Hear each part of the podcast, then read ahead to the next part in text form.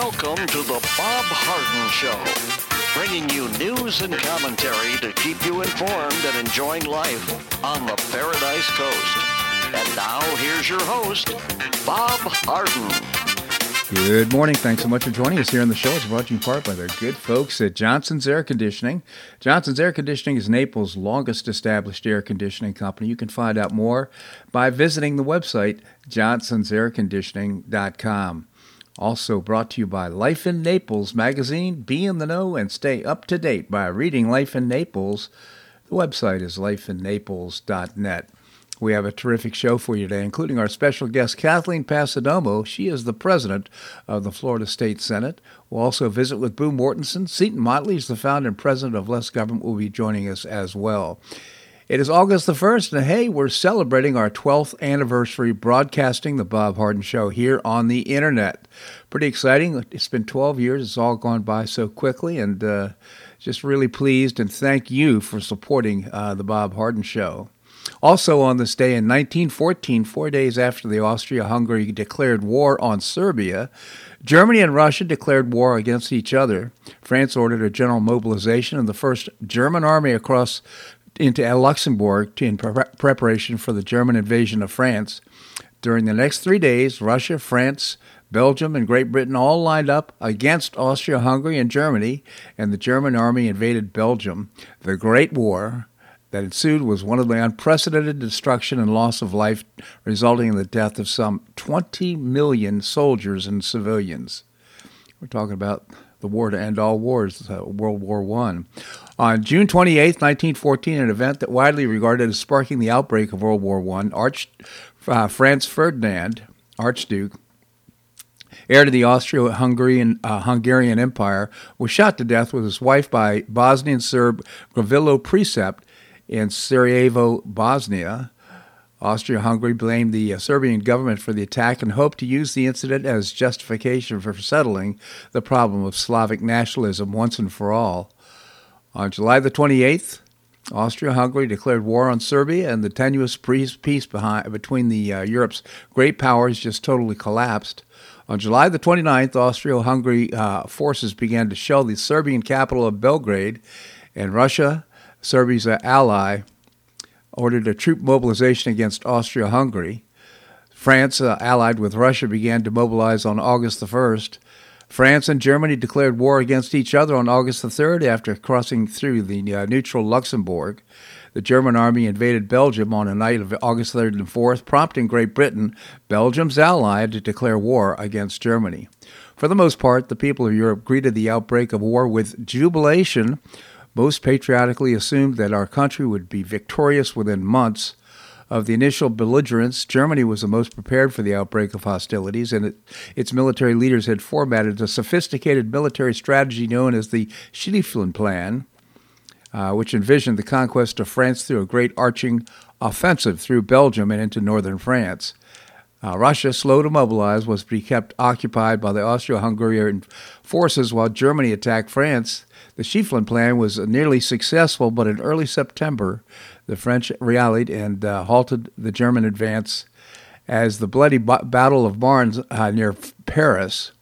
By the end of 1914, well over 1 million soldiers of various nationalities had been killed on the battlefields of Europe, and neither for the Allies nor Central Powers was a final victory in sight.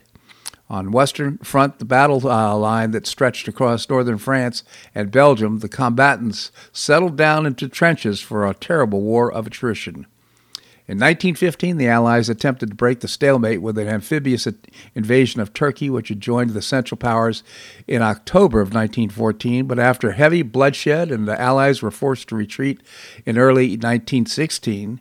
The year 1916 saw a great offensive by Germany and Britain along the Western Front, but neither side accomplished a decisive victory.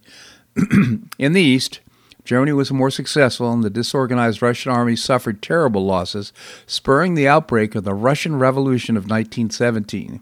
By the end of 1917, the Bolsheviks had seized power in Russia and immediately set about negotiating peace with Germany. In 1918, the infusion of American troops and resources into Western Front finally tipped the scale in the Allies' favor. Bereft of manpower and supplies and faced with imminent invasion, Germany signed an armistice agreement with the Allies in 1918. World War I was known as the war to end all wars because of the great slaughter and destruction it caused. Unfortunately, the peace treaty that officially ended the conflict, the Treaty of Versailles of 1919, forced punitive terms on Germany that would destabilize Europe and laid the groundwork for World War II. I think we can thank Mr. Wilson for a lot of that poor leadership on his part in Paris. Well, Devon Archer delivered bombshell testimony to Congress on Monday, telling lawmakers that Burisma Holdings pressured Hunter Biden in December of 2015 to deal with the Ukrainian prosecutor who was investigating the firm for corruption shortly before then Vice President took steps to force the prosecutor's firing, that according to lawmakers familiar with the transcribed interview. Now, here's the thing. We don't know a lot about what happened in this interview. It's reported by eyewitnesses, and we'll find out a lot more. But nevertheless, there were some very important discoveries. Archer told the House Oversight and Accountability Committee that Hunter Biden was added to Burisma's board in 2014 because of his family's quote-unquote brand, brought value at a time when the firm was facing corruption allegations from the United States, Great Britain, and the Ukraine's own prosecutorial general office. Devon Archer testified that the value of adding Hunter Biden to Burisma's board was the brand, and confirmed that Vice President Joe Biden brought the most value to the brand, the committee said in a statement issued by James Comer. Archer also stated that Burisma would have gone under if it hadn't been for, quote-unquote, the brand. Archer also directly contradicted Joe Biden's long-held claims that he never met with Hunter Biden's foreign business associates, telling the committee America's current president got on speakerphone more than 20 times with his son's business clients. Archer testified that Joe Biden did not engage in specific business on such calls. Instead, he was put on the phone to sell the brand, the committee said. After the interview, even Democrats were forced to acknowledge Joe Biden had contacts with business associates of his son, and Comer accused the president of misleading the American public, and he certainly did. Devon Archer's testimony today confirms Joe Biden lied to the American people when he said he had no knowledge about his son's business dealings and was not involved. Joe Biden was the brand that his son sold around the world to enrich the Biden family.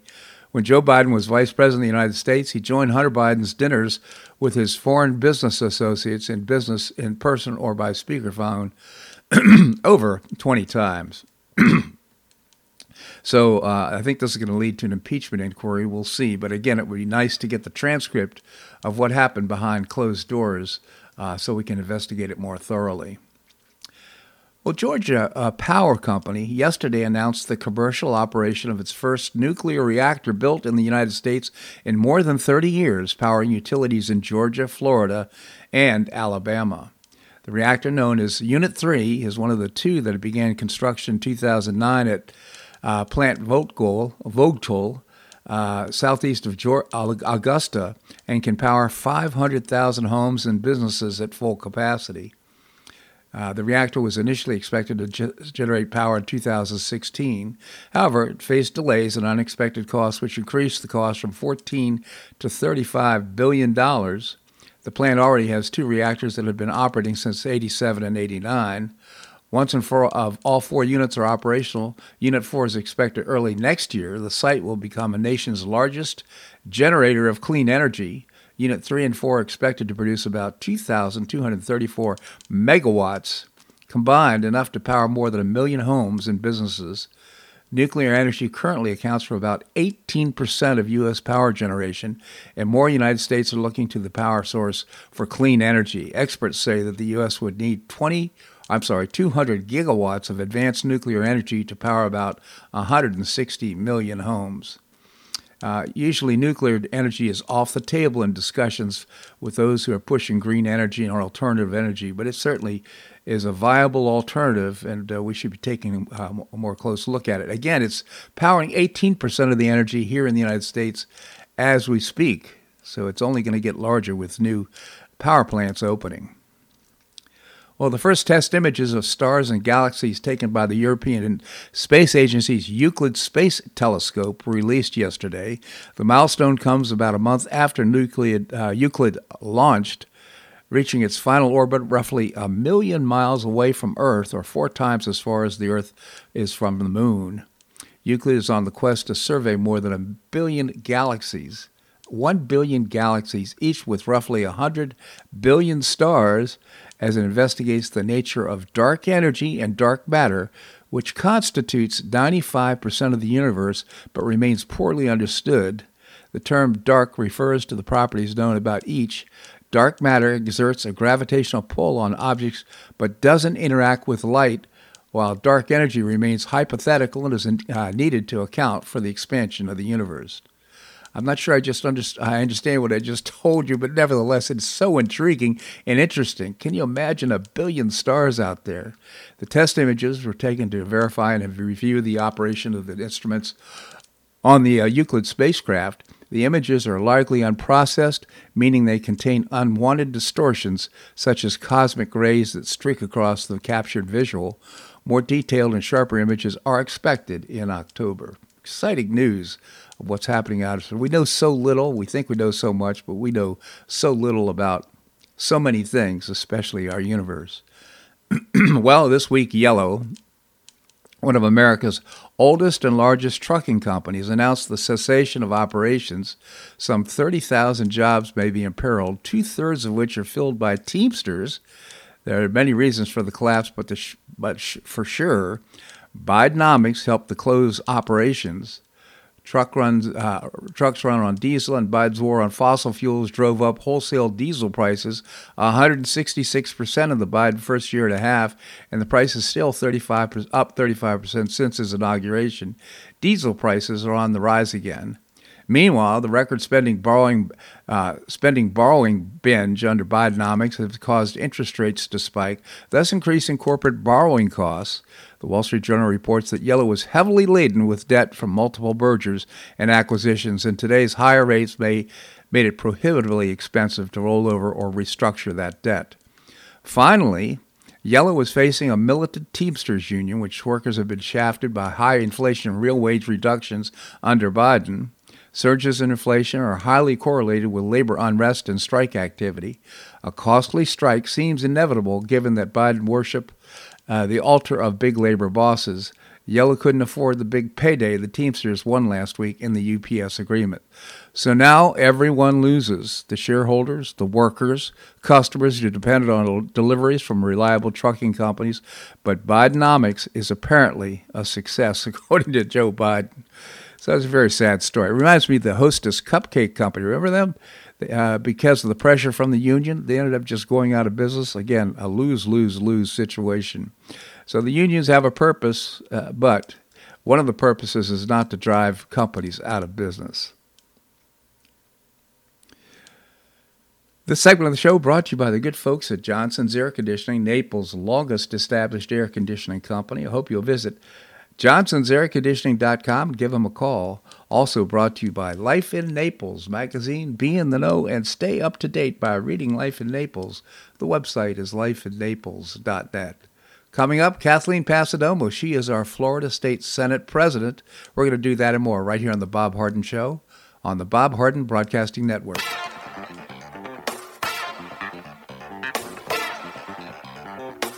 Stay tuned for more of The Bob Harden Show here on the Bob Harden Broadcasting Network.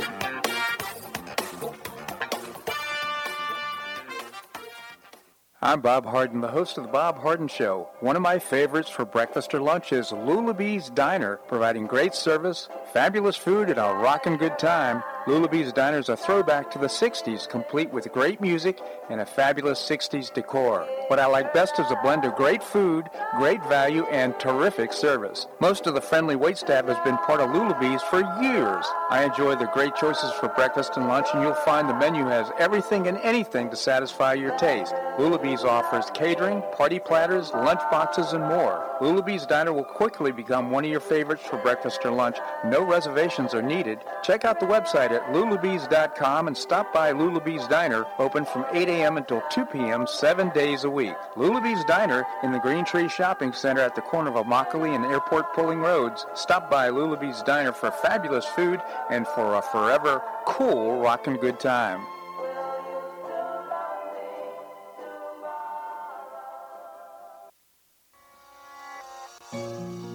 Collier County Sheriff Kevin Rambaugh says the number one reason the elderly become victims is isolation. The Collier Senior Center goes a long way in keeping seniors connected with the community and with each other. The Collier Senior Center, located at 4898 Coronado Parkway in Golden Gate, provides comprehensive information regarding services and resources that affect the quality of life of older adults and their caregivers in Collier County, empowering them to maintain independent and meaningful lives. Here's Esther Lully, director of Collier Senior Center. Everyone, every senior is welcome. There's diversity there.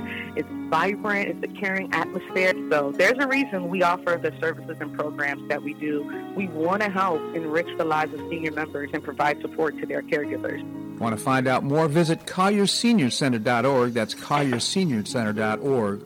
Or call the Collier Senior Center at 239-252-4541. That's 252-4541.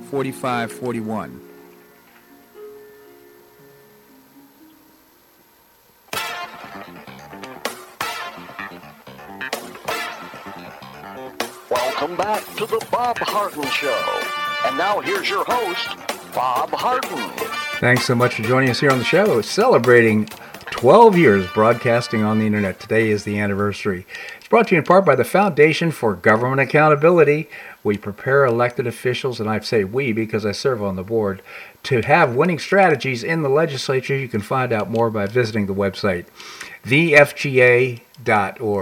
Coming up, we're going to visit with Seton Motley, the founder and president of Less Government. Right now we have with us Kathleen Passidomo, our Florida State Senate president. Kathleen, good morning. Thanks so much for joining us. Good morning, and congratulations on your anniversary.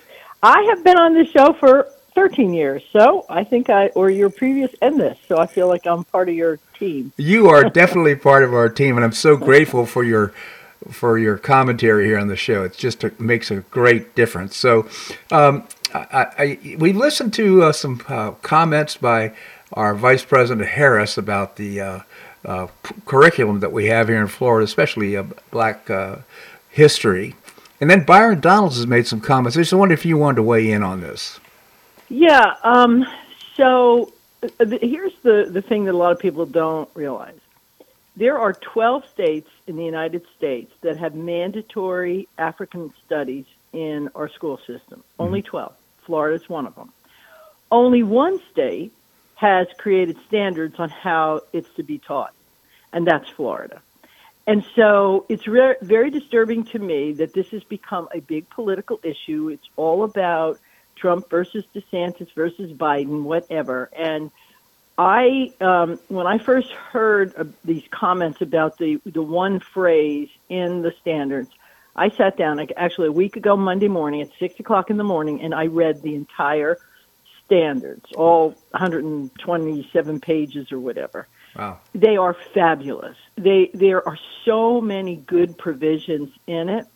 That one sentence, I agree, was not well written, but the Democrats, and including our representative, had turned this into a political issue, and it really bothers me because, you know, we have gone so far with African American studies. And if anybody would read the standards, they would say, oh my God, this is fabulous.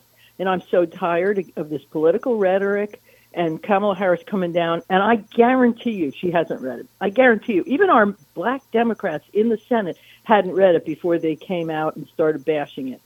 So you can tell I'm a little hot. Yeah, no, it sounds a little bit like the Don't Say Gay controversy. I mean, exactly. That bill had nothing to do with gayness or anything like that. Exactly. It's all political rhetoric. Yeah, well, it's just unfortunate because I think the legislature's done a great job, along with the Education Commissioner, of pulling together a terrific curriculum for kids here in Florida. Exactly. By the way, and you know, her criticism and Byron's are the top public education program in the United States. So we have a lot to crow about, a lot to be proud of. We do. And honestly, it's so frustrating to me because, you know, I live it every day, day in and day out. And, we really try in the Senate and the House to make sure that all of our constituents are represented. You know, I say it all the time. There are 40 senators. We represent people from all over the state, over 600,000 people, and not everybody has the same philosophy. Not everybody has the same,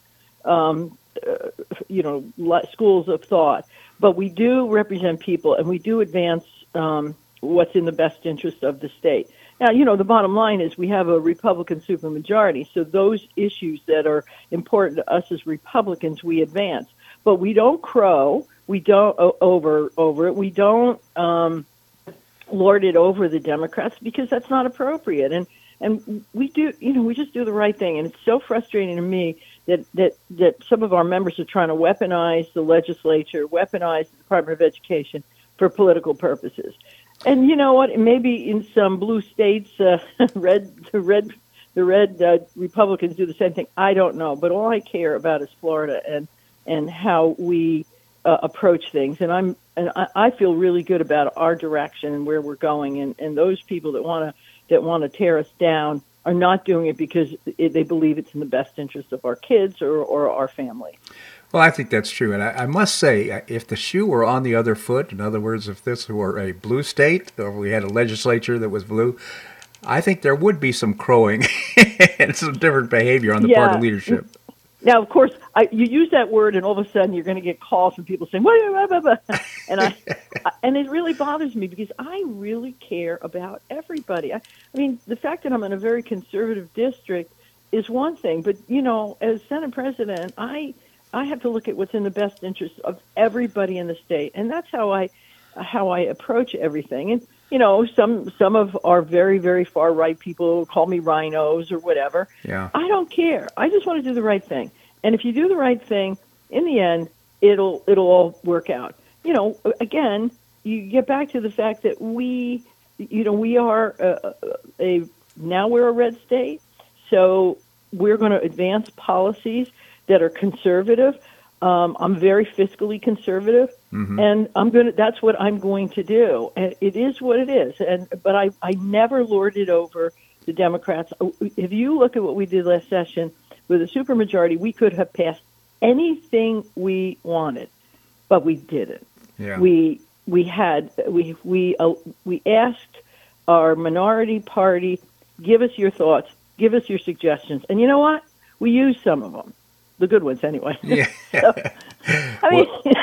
well, my assessment is I think the legislature, the Senate, the House, as well as the Department of Education, the governor's office, I think it orchestrated a terrific slate of legislation last year. And I know that you're looking forward to this upcoming year having some important things to consider. Exactly. And so I'm just not going to let all these distractions get in the way of good policy that will benefit everybody. Because the bottom line is we have very few people that are making the noise, but the majority of our citizens are concerned about the economy. They want to put food on the table for their families. They want their kids to have a good education, and we're working that way. They want to have a safe, affordable place to live. And that's what most people are thinking. The rest that are making all the noise, I mean, that's just what people do. Yeah. But you can't just listen to that group. You have to listen to the bulk of the population. So there you have it. Absolutely, I totally agree. Of course, it's mind-blowing to me to take a look in the Naples Daily News and take a look at the editorial section, the opinion section, and the letters to the editor. Sometimes I look at this and somebody from outer space must have written. Well, you know, the worst part is, you know, in my position, I get all the facts. I know what's going on. I understand what's going on behind the scenes, in front of the scenes, back, whatever. And I read these letters where the people pontificate with facts and figures, and I, where do they get these? None of some they make it up or they read it on the internet or whatever, as if it were true. And I feel like tearing my hair out because I know the truth, But you can't respond to everything because you spend all day writing responses. Absolutely. So there. The only one that I really did was this science fiction writer who was bashing the legislature for our policy on the environment over the last couple of years, and so I did write an op-ed on that because I was furious about that and some other things. Now, whether they get in the paper or not, I don't know, but we'll see. Exactly. Well, I kind of think the Naples Daily News is an echo chamber for liberal voices, so I'm not sure it makes a difference anyhow. Kathleen, yeah. I just genuinely appreciate your commentary here on the show. Thank you so much for joining us. Thank you, and have a great day. You as well. Thank you, Kathleen. All right, coming up, we're going to visit with Boo Mortenson. We'll find out what's new with Boo up in Madison, Wisconsin. That and more right here on The Bob Harden Show on the Bob Harden Broadcasting Network.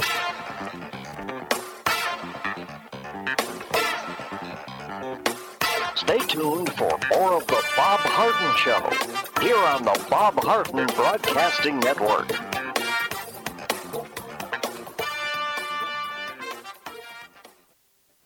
You have questions about your retirement? Ameriprise Private Wealth Advisor Jason Nardella with Nardella Financial Group, a private wealth advisory practice of Ameriprise Financial Services, LLC, can help. With the exclusive Confident Retirement Approach, you'll work together to develop a retirement roadmap to get you where you want to go. Call Nardella Financial Group today at 239-325-1041. That's 239-325-1041. Office is located at 9015 Stratistel Court, Suite 103, Naples, Florida. The Confident Retirement Approach is not a guarantee of future financial results. Investment advisory products and services are made available through Ameriprise Financial Services, LLC, a registered investment advisor.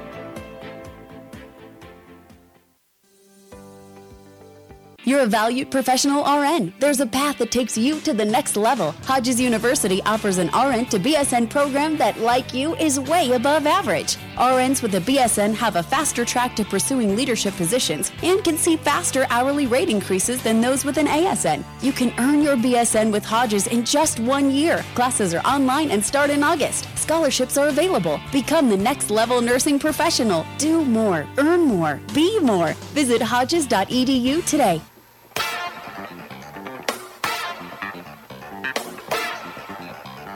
Welcome back to the Bob Harden Show. And now here's your host, Bob Harden. Thanks so much for joining us here on the show. It's brought to you in part by Gulf Shore Playhouse, changing lives through exceptional theater experiences. And I hope you'll get tickets and visit the website, find out more. The website is gulfshoreplayhouse.org. Again, today we're celebrating our 12th anniversary broadcasting on the internet. So very proud of that and how quickly it's gone by. And I do want to thank you, our listeners, for supporting the show and making it all possible. We have with us Boo Mortenson, former radio personality up in Madison, Wisconsin. She's now a resident down here on the Paradise Coast, but in Madison today. Boo, thank you so much for joining us. Well, thank you, and congratulations on 12 years. Hip, hip, hooray. I think you've been on most of the 12 years, if not... I think I have, too, and then I was with you for several years prior to that. That's right. So we go back a long way, Boo. And I must say, I find your commentary so interesting and entertaining. You make a big difference and add a lot to the show. Well, aren't you the sweetest? Thank you.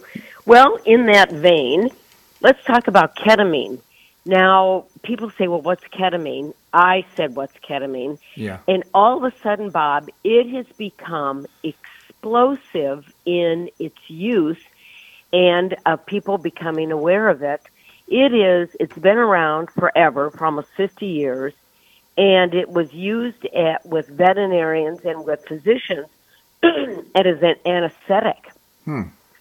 Not an anesthetic. Yes, you get an anesthetic when they put you to sleep. Uh-huh. So that's sort of what this is. Now, by 2021, there has been an explosion of clinics. There are 10 clinics in Madison. Wow. Giving ketamine. Now you say, well, what is it used for? It's basically used for depression, people that are depressed or suicidal or have chronic pain. They say that the effects are almost instant.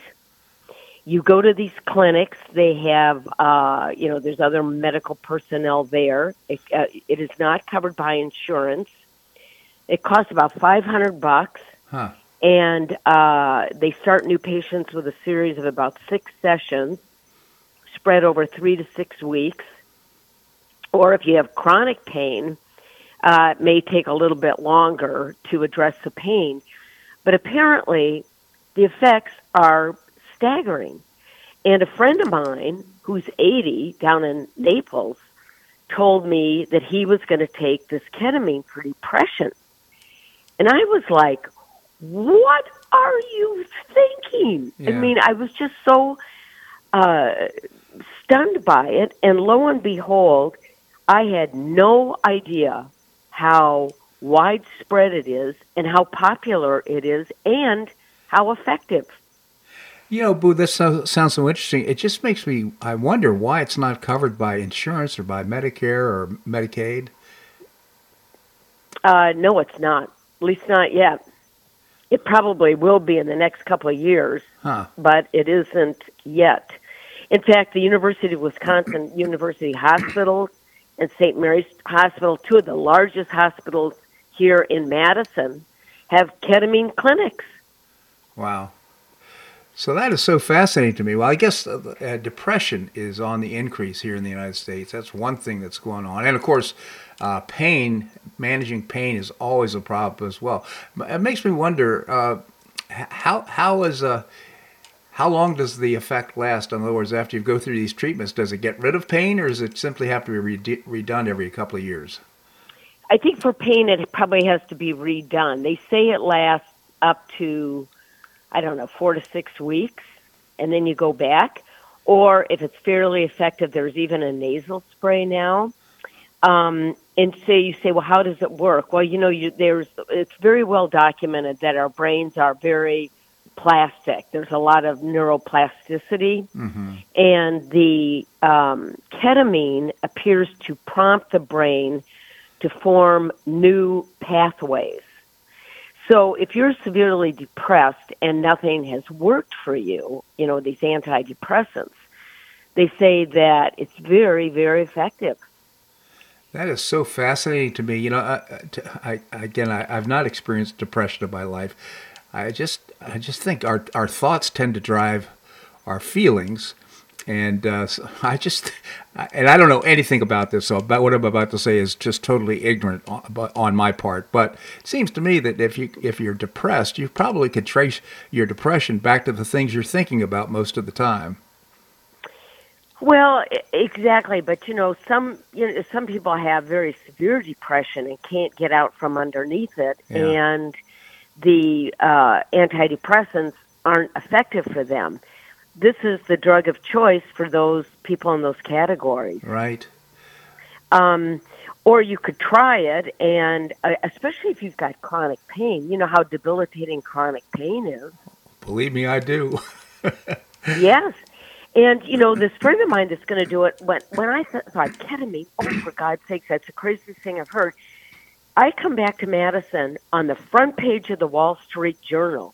They're talking about ketamine and psilocybin mushrooms, magic mushrooms, as the drugs of choice with people in Wall Street and in the high-tech industry. That's so interesting. Now, the quarterback of the Jets, he just got traded from, what's his name now? I'm trying to remember. He just got traded from the team in Minnesota. Anyhow, it doesn't matter, but he is a big advocate of mushrooms. What's going on with that? Well, that's a whole other different bag. Aaron Rodgers, thank you. Yes. Oh, yeah, he's really big into mushrooms. Excuse me. Certainly. Magic mushrooms are a hallucinogenic. I don't know if ketamine would be considered a hallucinogenic. I don't think so. Mm-hmm. But magic mushrooms definitely fall under that category. They're legal in 2 states, Oregon and Denver, or Oregon and Colorado. And again, the use of it is explosive. Now, why are people doing that? I don't know. Yeah. Well, is it a medicinal? In other words, does it treat pain? Does it Do we know anything about why people are using mushrooms? I don't know why Aaron Rodgers. I don't think that the mushroom situation is for somebody, you know, does it help with depression? I don't know. What people are doing is they're microdosing, you know, taking very, very small amounts of these mushrooms. And I don't know, you know, on the weekends or, you know, during the week, people go out and have 2 glasses of wine. Is this as an option to wine or, you know, vodka tonic? I think it's a recreational drug. Yeah. Hey, why don't you stop by and have a mushroom? Yeah. Kind of crazy how things are. Well, it is. And, I mean, people our age are starting to use this. Wow.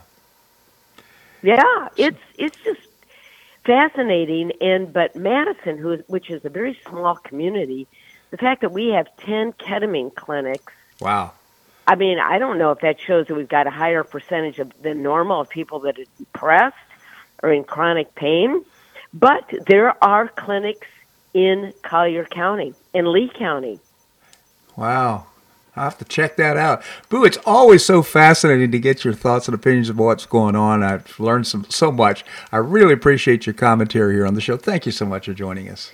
My pleasure, and congratulations for 12 years. Thank you so much, Boo. Thank you for part of it. So, all right, coming up, we're going to be visiting with Seton Motley, the founder and president of Less Government. That and more right here on The Bob Harden Show on the Bob Harden Broadcasting Network.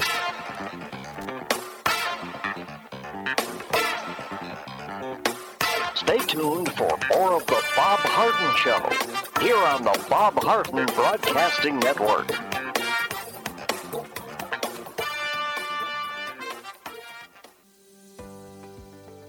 Gain the skills you want so you'll be in demand by employers. That's what Hodges University's workforce readiness is all about. Choose your specialty from EV technician, automation, robotics, real estate, insurance, and electronics to programming boot camps, supply chain management, and more. These classes are online, affordable, and focused on what you need to know. Learn more today by visiting Hodges.edu and clicking on Workforce Readiness. Because with Hodges University, you'll stay near and go far.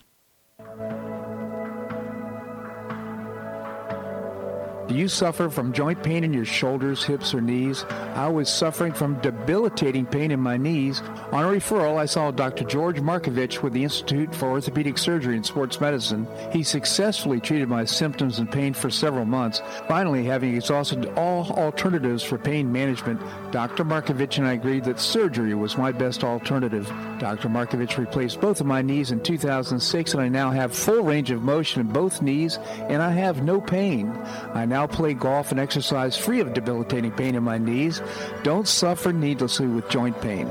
Call orthopedic surgeon Dr. George Markovich with the Institute for Orthopedic Surgery and Sports Medicine at 482-5399. That's 482-5399. He did a great job for me, and he'll help you too.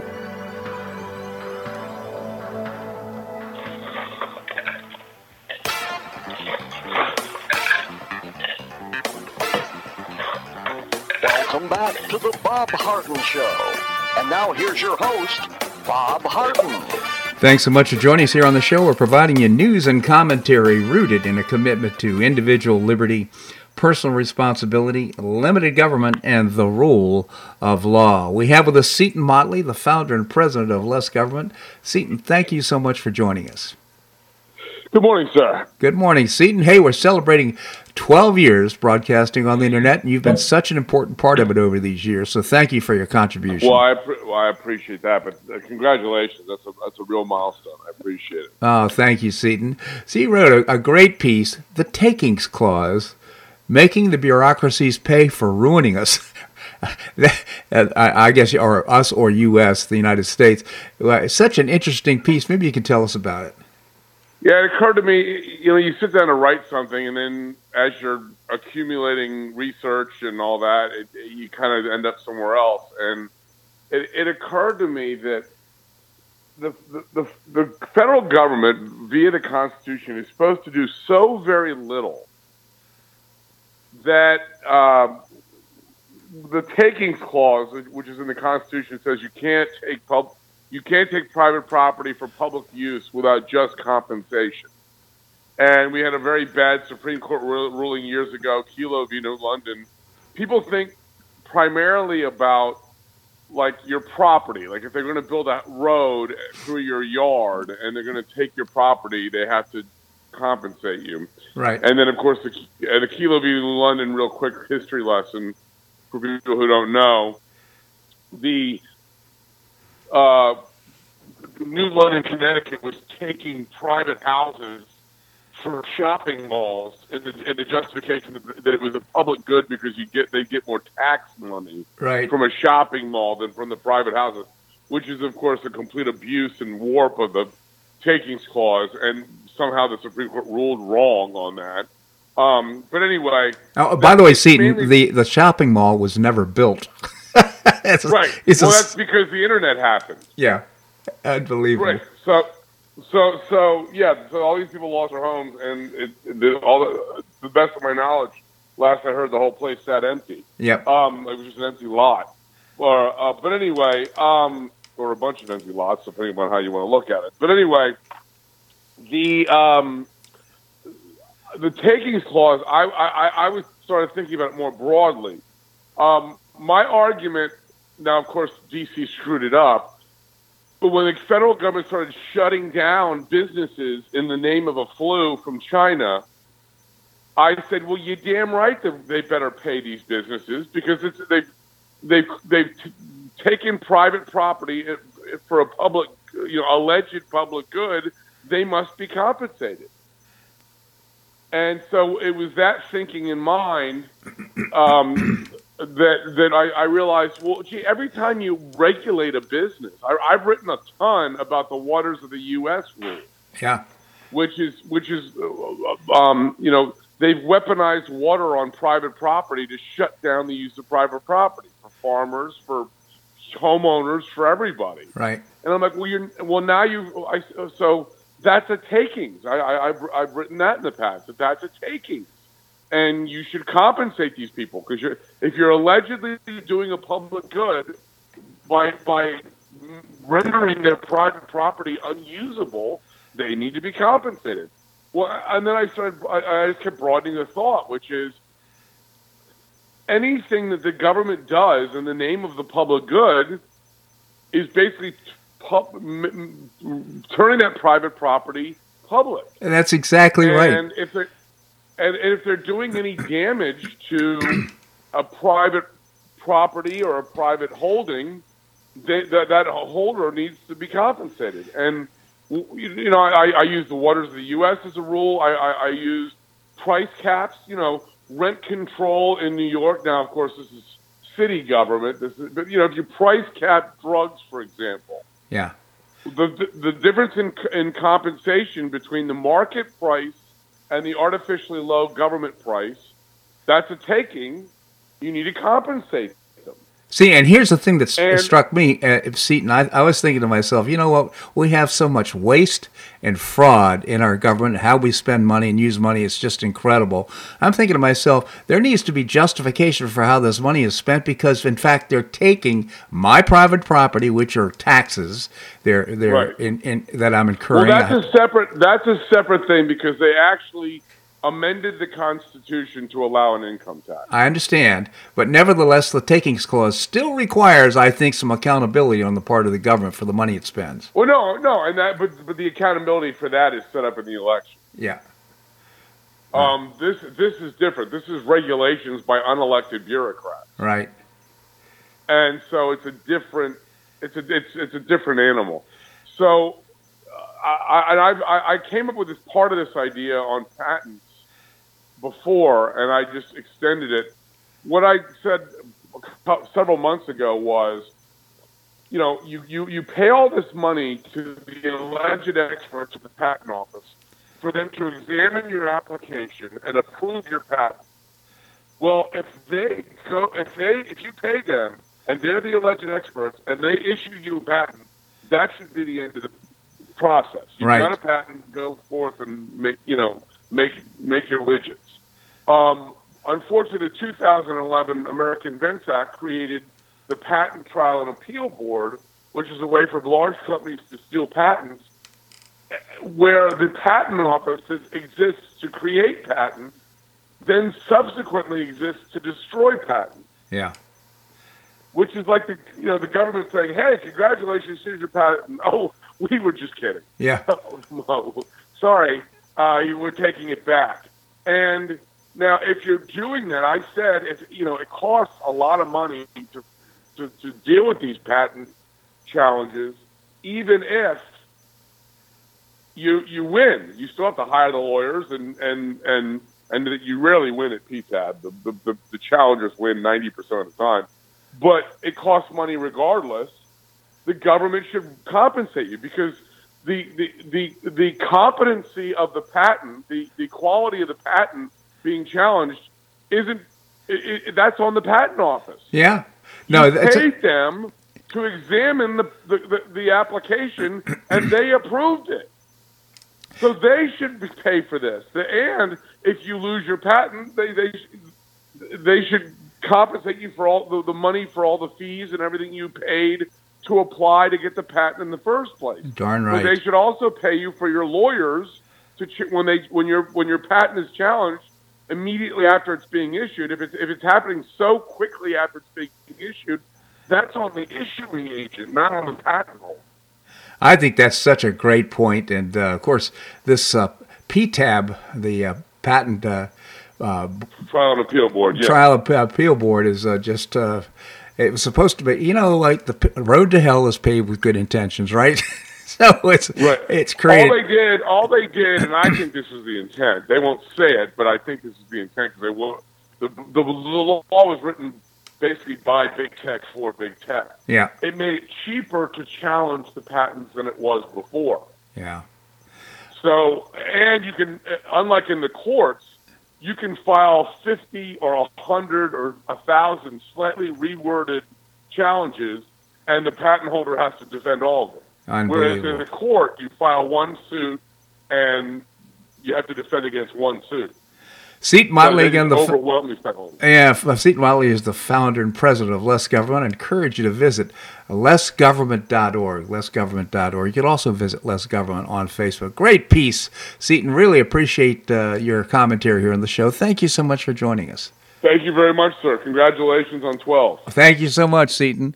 All right, coming up, we're going to visit with Linda Harden. She's my wife. She's also extremely knowledgeable of what's going on around the Paradise Coast as well as the world. We're going to do that and more right here on The Bob Harden Show on the Bob Harden Broadcasting Network.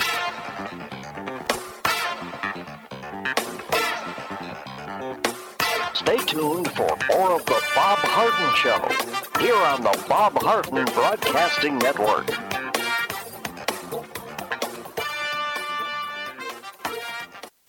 You have questions about your retirement?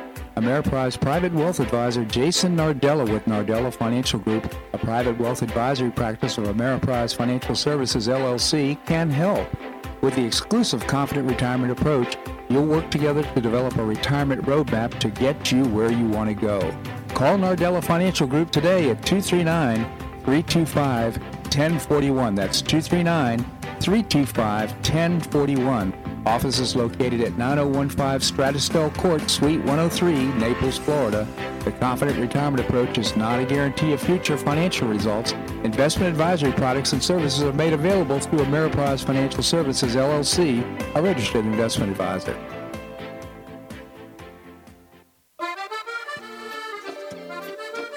Blue Provence Restaurant is a favorite dining destination for many Neapolitans, including Linda and myself. Blue Provence, located in a historic building in the heart of Old Naples at Creighton Cove, offers a mix of French bistro cooking with bold, fresh Floridian flavors. Experience award-winning cuisine at Blue Provence and enjoy one of Florida's most extensive, eclectic, and fun wine cellars. Dining your choice of the popular Eden Bar, the intimate Courtyard Garden, or the beautiful Provencal Caribbean Dining Room. Enjoy a wonderful and memorable evening in a casual and relaxed atmosphere that includes a taste of Provencal hospitality. Blue Provence is open 7 days a week, all year round.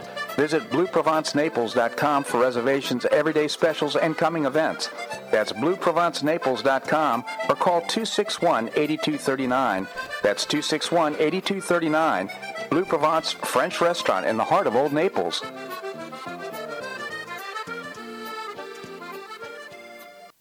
ever ask yourself why people are the way they are? If you're fascinated by human behavior and you want to make a career of it, you know where you need to start? Hodges University with a bachelor's degree in applied psychology. Your professors are practicing professionals that bring your classes to life with live chat discussions and various projects. You know, having a deeper understanding of what motivates people can lead to careers in counseling, sales, human resources. Your passion can be your career. So get started today. What are you waiting for? Visit Hodges.edu or stop by their campus in Fort Myers. They're at the corner of Colonial and Winkler. Because with Hodges University, you're going to stay near and go far.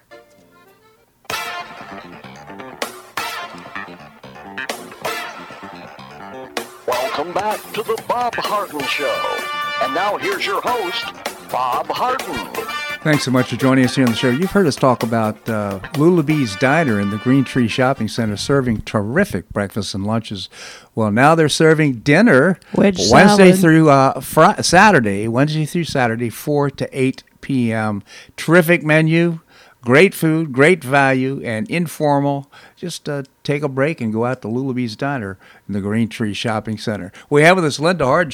You were about to comment about Lulabee's. No, I was trying to interrupt you and talk about the wedge salad at Lulabee's. It's my favorite. You love the wedge salad. It is great. And again, just can't speak highly enough about the great opportunity at Lulabee's Diner. By the way, the service is really good. It is. And you have found a new adult beverage there. Yeah, nice IPA. Yeah. So when you stop by, say hello to Benjamin. I know. He's our wait person. Yes. He's very good. So lots going on in the news right now. Oh, boy. And we watched in Erie, Pennsylvania, Donald Trump did a rally. It was packed. The people were on fire. He spoke for 2 hours. I'm just so impressed with, you know what, his base is so loyal. He just gets more and more popular with more and more indictments.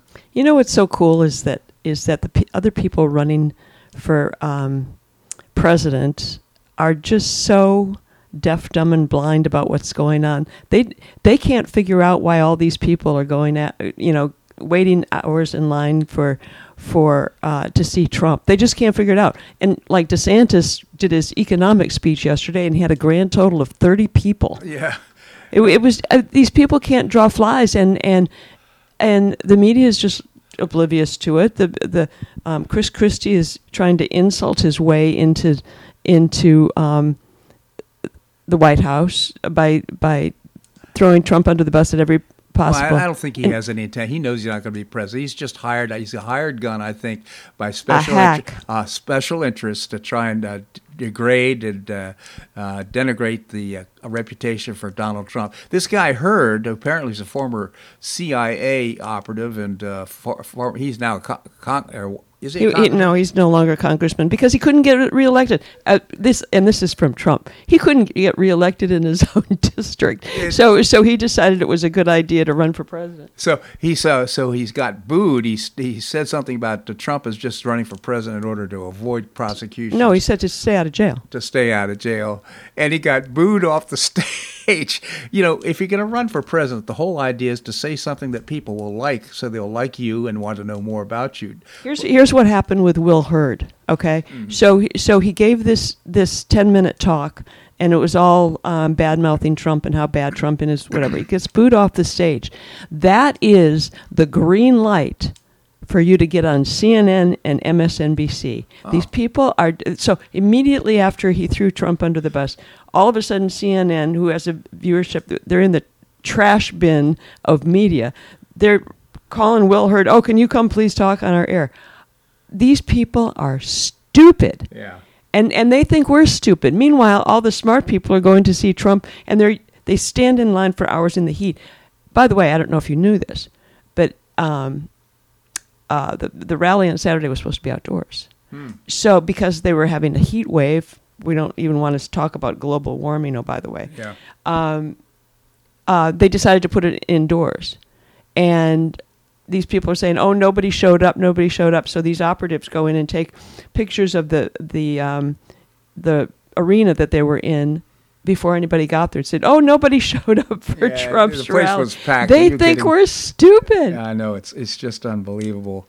Well, this Devon Archer testified yesterday. Unfortunately, it was behind closed. Well, I guess it's fortunate he testified behind closed doors. So we only have secondhand of reports about what really happened. So we're gonna have to wait to get the transcript before we really know what happened behind closed doors. But you know how we know a lot. What happened was that Byron Donalds was on every single media show yesterday. By the time he got to the end of the day, he was hoarse because he had talked on every single show on all networks about what was in that. I just love it that they're going to Byron now. And Byron doesn't pull any punches. Yeah. He tells them exactly, Biden is a crook. Yeah.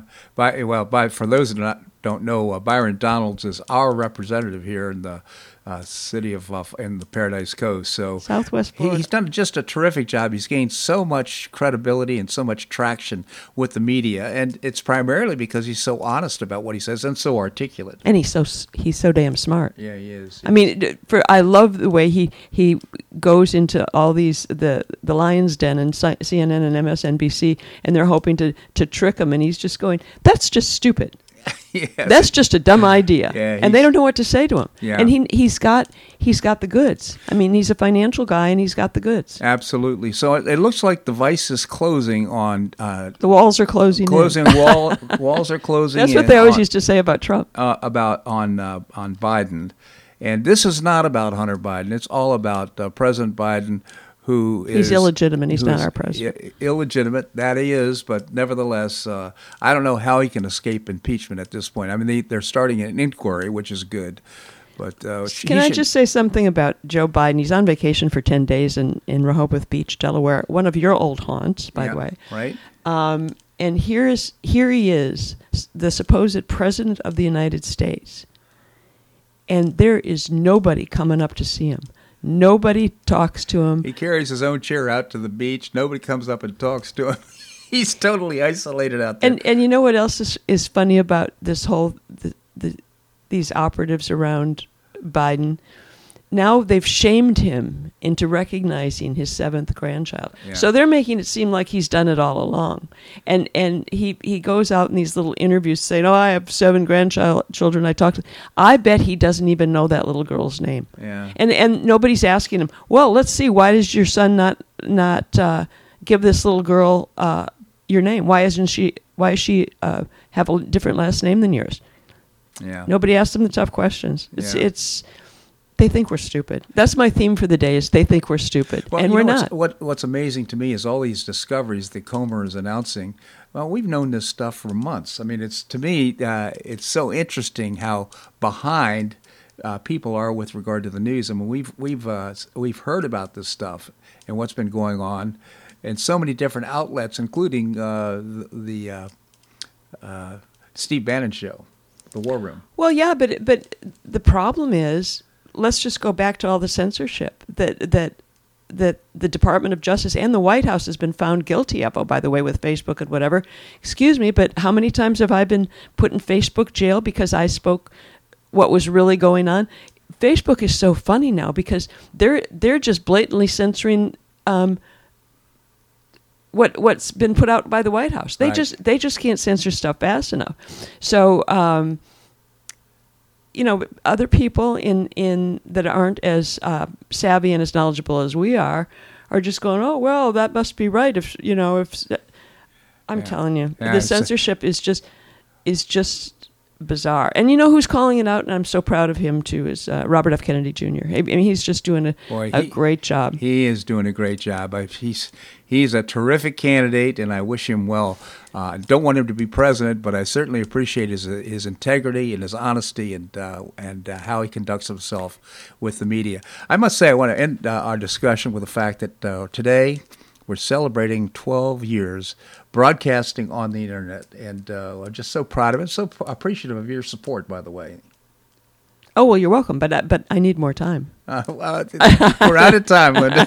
But I really appreciate you coming on the show. Thanks so much for joining us. You're welcome, and congratulations. Thank you so much.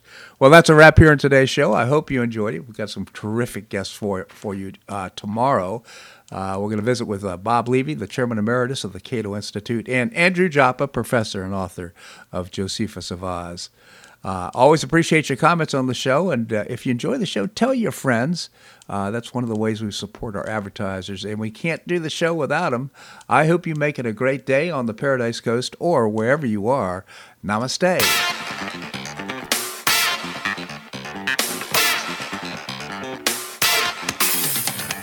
Thanks so much for listening to The Bob Harden Show on the Bob Harden Broadcasting Network.